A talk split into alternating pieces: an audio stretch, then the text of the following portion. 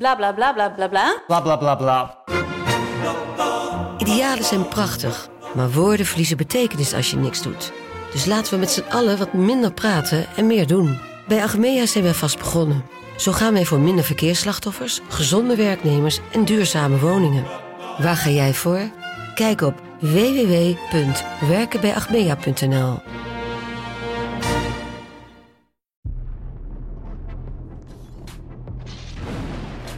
Goedemorgen Lentin. Goedemorgen. Zitten we weer voor de nieuwe VIWK ZSM voor Voetbal International. Ja, we gaan het eigenlijk nu niet hebben over het WK specifiek. Oei. Maar we gaan het wel hebben over keepers. En het eerste keepersonderwerp is uh, Andries Noppert. Ja. Die zou in de belangstelling staan van Ajax. Heeft natuurlijk een uh, WK gespeeld met Oranje. Heeft een goed WK gespeeld met Oranje.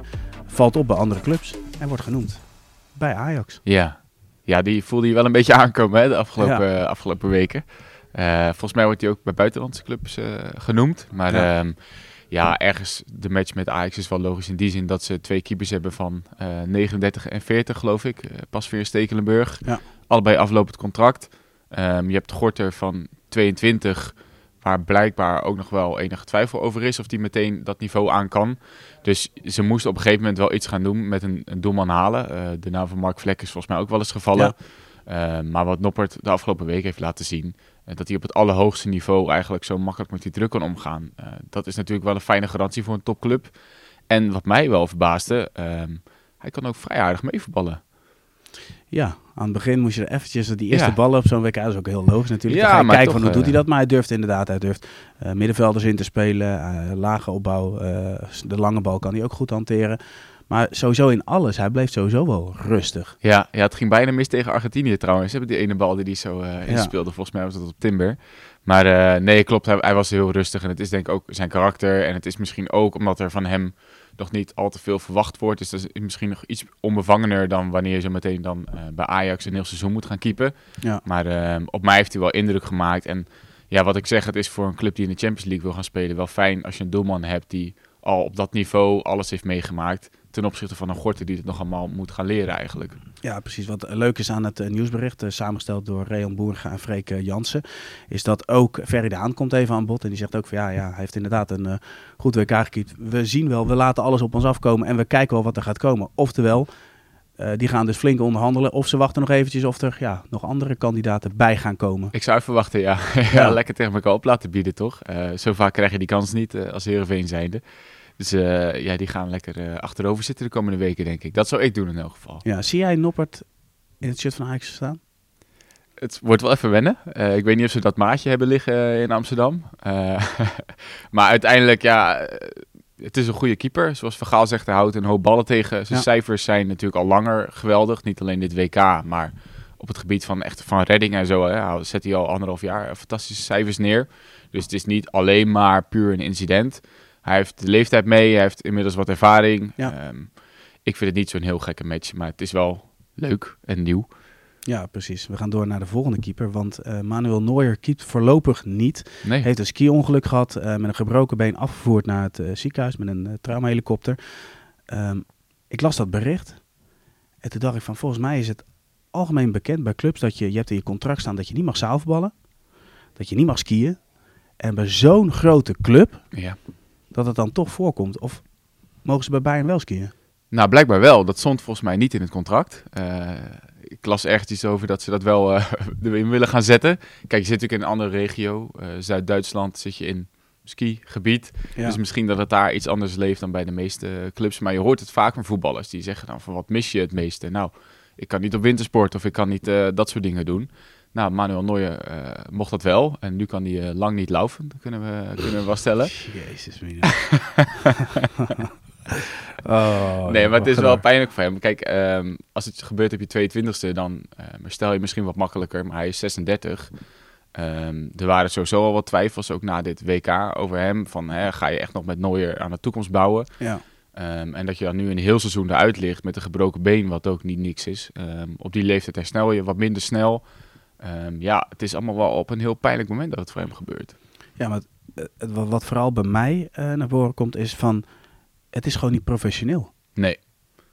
Nee, eh, ja, het is wel heel gek. Kijk, je weet natuurlijk niet precies wat er gebeurd is. Als hij eh, van de kinderpiste afging, heel voorzichtig, en eh, hij vliegt uit de bocht, dan kun je het misschien wat minder kwalijk nemen. Ehm, maar ja, je laat ook wel Maar een als beetje... hij, als hij skiet zoals hij keept, dan zal hij waarschijnlijk wel wat risico's genomen hebben. Aanvallend, aanvallend Dat skiën. denk ik wel, Ja. Dat denk ik ook wel, ja, nooit kennende. Hij doet Eh, nooit iets op safe. Nee, nee. En hij heeft sowieso een lastig WK achter de rug, waarin hij ook niet helemaal eh, vrij uitging. Dus hij lag al onder een vergrootglas en dan gebeurt dit.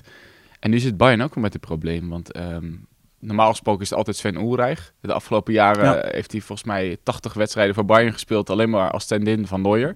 Eh, maar die is ook al 34. Ze hebben nog een talentvolle keeper bij Monaco, toch? Eh Nubel? Nubel, ja, klopt, ja. Ja, die zouden ze misschien nog terug kunnen halen dan. Ja, dat zou een optie kunnen zijn. Ja. En de naam van Livakovic valt. De naam van Livakovic valt, dat zou Van Noppert overigens nog niet. Nee, maar dat kan nog komen, hè? Precies. Kan nog komen. Andries in München. Ehm nee, Livakovic heeft natuurlijk wel eh, op dit WK een geweldige indruk gemaakt. Ehm, ik moest meteen denken aan het onderrondje met eh, Luka Modric, hè, wat voor hem alles veranderd heeft. Dat hij wat zenuwachtig was bij de nationale ploeg. Dat Modric hem echt even bij zijn nekvel pakte en zei van... joh, waar maak jij je druk om? Eh, we maken allemaal fouten. Eh, waarom zou jij in godsnaam geen fouten maken als enige op de hele wereld? Dus je bent een hartstikke goede keeper en maak je niet zo druk. En sindsdien eh, laat hij geen bal meer door. En maakt het ook wel, wel indruk. Penalties stopt hij allemaal. Zo, ja. Maar ook Ja. gewoon überhaupt met zijn normale reddingen houdt hij ongelooflijk veel tegen. Dat hebben we ook tegen Brazilië gezien. Nou ja, het is de keeper samen met Bonu die de meeste indruk maakt. Ja, absoluut. absoluut. En ehm, ja, want Emiliano Martinez gaan we, gaan we nooit meer noemen hier natuurlijk. Nee, nee ja, misschien straks nog eventjes. boycotten. eh, ja, misschien straks nog heel eventjes in een rubriek dat het meest gelezen is. Maar goed, Oh, nu nog even niet. Dat is een kleine teaser. Ja. Maar Livakovic is 27. Dat is denk ik een mooie leeftijd om, eh, om die stap te maken. Dus het zou niet zo gek zijn als ze bij hem uitkomen. Nee, precies. En dan gaan we naar het volgende onderwerp. Dat is het meest gelezen item op VPRO. De naam van Martinez viel net al. Het is de column van Nico Dijkshoorn die eigenlijk namens het hele land eh, zijn excuses maakt aan Argentinië. Ja, nederige excuses. Ja, ik heb wel gelachen om die Ja, hij was erg sterk. Ja. Geniaal. Ja, op zo'n moment wil je dan ook echt Nico hebben, die dat even namens ons beschrijft. Eh, Ja. daar zijn natuurlijk ongelooflijk goed in. Ja, wij het in, in ons hoofd halen om Messi überhaupt aan te spreken. Hoe kunnen we? ja. En hoe durven we die vrije trap zo te nemen? Dat is ook eh, vernederend en provocatief. Ja, daar had hij Ja. natuurlijk ook wel een punt in. Ja. Nee, maar ja, het is de afgelopen dagen zoveel over gegaan. En ehm, het is natuurlijk heel overdreven hoe ze ehm, zich gekwetst hebben gevoeld door provocaties vanuit Nederland eh, die helemaal niet zo bedoeld waren. Ik denk wel, ehm, Van Gaal en al zijn wijsheid met al zijn ervaring weet hoe het werkt in Zuid-Amerika. Ehm, hij zal ook weten dat hij daar onder een vergrootglas ligt met zijn hele historie. Met, nou, het begon al met Riquelme. Toen kwam het hele verhaal met Di Maria, die hem de Ja. slechtste trainer uit zijn hele carrière noemt. Hij is er al niet heel populair. Ehm, en in Zuid-Amerika praat je met respect over de tegenstander. En niet dat hij nou zulke extreme dingen heeft gezegd, maar de kans is groot dat wij gaan winnen. Dat soort dingen, dat is daar een rode lap op een stier. Dat hebben ze lekker opgeklopt, dat hebben ze in de kleedkamer opgehangen. En ehm, soms helpt het om zo een eh, beetje woede richting de tegenstander te hebben. Helpt om de druk van zijn Ja, maar wedstrijd jij af hebt te het over een beetje woede, Lentin. Eh, als, je, als je sommige reacties ziet, ook nadat de strafschoppenserie afgelopen is, dan is het net alsof, alsof de spelers van de Nederlands zelf aan de vrouwen van de spelers van Argentinië hebben gezeten. Ja, je zou bijna maar denken, dat, is ja. niet, dat is niet in vraag volgens mij. Nee, het is, het is totaal overtrokken. Alleen ik denk, ehm, er stond zoveel druk op die wedstrijd bij die Argentijnen. Dat zij dit misschien hebben gebruikt van... ehm, Ja, als wij verliezen is niet het hele land in rouw en is de carrière van Messi voorbij. Nee, als wij verliezen dan wint Van Gaal. En daarom willen we winnen. En dat maakt misschien eh, de dynamiek iets anders. Haalt een klein beetje druk weg. eh, motiveert enorm. ja. En blijkbaar hebben ze dat 90 minuten lang eh, door een bloedvloed stromen. En toen het afgelopen was, toen kwamen ze allemaal op Van Gaal af. Die verstond er volgens mij niks van. Toen Messi naar toe kwam lopen, die was ook totaal verbouwereerd. Het waren Ja. wel, wel goede beelden. dat zag je wel heel goed aan zijn gezicht, ja. Ja, hij, sna hij snapte er echt helemaal niks van. Nee. Ja, het is een beetje pijnlijk. Aan de andere kant, het maakt het ook wel mooi, toch? Zo'n wedstrijd met een beetje emotie. En, en dit is wel iets waar je nog lang en breed over kunt napraten. Eh, in Argentinië doen ze dat met heel veel plezier. En eh, hier eh, doen we dat met wat minder plezier. Maar we hebben nu onze excuses aangeboden via Nico Dijkshoorn. Ja, Onze minister van excuses. Dus dan is het bij deze ook afgedaan, toch? zeker. Laten we nog twee dingetjes eruit halen vanuit die column. Dat is Emiliano Martinez. Komt ook nog even aan bod. Eh, nou, daar mag jij straks iets over vertellen. Maar hij trekt het dan ook wel gelijk breder. Dus je zegt, nou, Argentinië, het land van het vlees natuurlijk. Van, ja, we eten hier minder vlees. Dus eigenlijk alle wereldproblemen, alles wordt Ja. daarin meegenomen. Dat vind ik dan mooi dat er dan, laat maar zeggen, vanuit zoiets, ja, een beetje ja, de draak steken. Nee, dat is, het is echt perfect beschreven. Ik heb er heel veel plezier gelezen. Het is ook echt een leestip voor als jullie eh, luisteren of kijken. Eh, open hem even, klik hem even Ja. aan en lees het artikel eventjes. En dan kun je lekker die frustratie van de Argentijnen nog even van je af laten glijden. Ja, kon je dat stukje van Martinez ook waarderen? Ja, dat vond ik wel een leuk stukje, ja. ja. Uitstekend, hè? Ja, ja. We gaan niet te veel weggeven. Ze moeten hem gewoon lezen. Ja. Hey, tot, tot, tot slot. Ehm, dinsdag, woensdag, de halve finales. Naar welke wedstrijd kijk jij het meest uit? Ehm, toch wel eh, Argentinië-Kroatië. Eh, ik heb zo genoten van eh, de Kroaten tegen Brazilië. We hadden het van tevoren al een beetje over gehad. Het We zaten middenveld. de app hè, tijdens de We wedstrijd. zaten te appen, ja. We hadden het 's ochtends over gehad. Van hoe, hoe zou dat middenveld het gaan doen tegen Brazilië, tegen de absolute wereldtop. En ze hadden gewoon totale controle. Niet normaal. Maar ze ja. zetten die gast ook echt aan het lopen. Je had Brozovic, Kovacic, Modric. Die maakten het zo groot op Ja, het middenveld. ja. Ja, en, en wat dat betreft, Paketta en Neymar waren echt aan het zwemmen. Iedereen was aan het zwemmen, eh, achter de bal aan het lopen. Ehm, als er één naar positie is, dan kwam Modric op zes. Of het maakt, maakt ze allemaal Ja. niks uit. Eh, ja, dat is echt eh, met volle teugen genieten. Alleen, daar hadden we het ook over, ze hebben geen afmakers voorin. Oh, dat viel wel op, hè? Ja, Als je daar toch een goede spits bij had gehad. Nou, Ja, ja Mandzukic zit op de bank, maar die is inmiddels in de technische staf. Dus Ja, die kan niet meer invallen. Nee, maar Kroatië-Argentinië is op papier wordt dat natuurlijk eh, is dat een geweldig affiche. Ja. Ehm, en ja, kijk, eh, we durven nu nog niet te zeggen Nederland, maar Argentinië eh, heeft natuurlijk wel aardige spelers rondlopen. Messi was natuurlijk bij Vlagen fantastisch tegen Oranje. En ik ben wel benieuwd, Messi tegen Modric, het is toch wel iconisch hoe ze dan tegenover elkaar staan zometeen. Dus daar kijk ik enorm naar uit. En ik ben ook wel benieuwd naar Marokko tegen Frankrijk. ja, ik ook. Denk je dat Marokko weer in staat is om te Ja, stunten? Ik durf, ik durf het niet meer te zeggen van niet. Eh, we kennen al die verhalen toch van, van Senegal 2002, eh, Zuid-Korea, van die ploegen die elke keer opnieuw weten te stunten.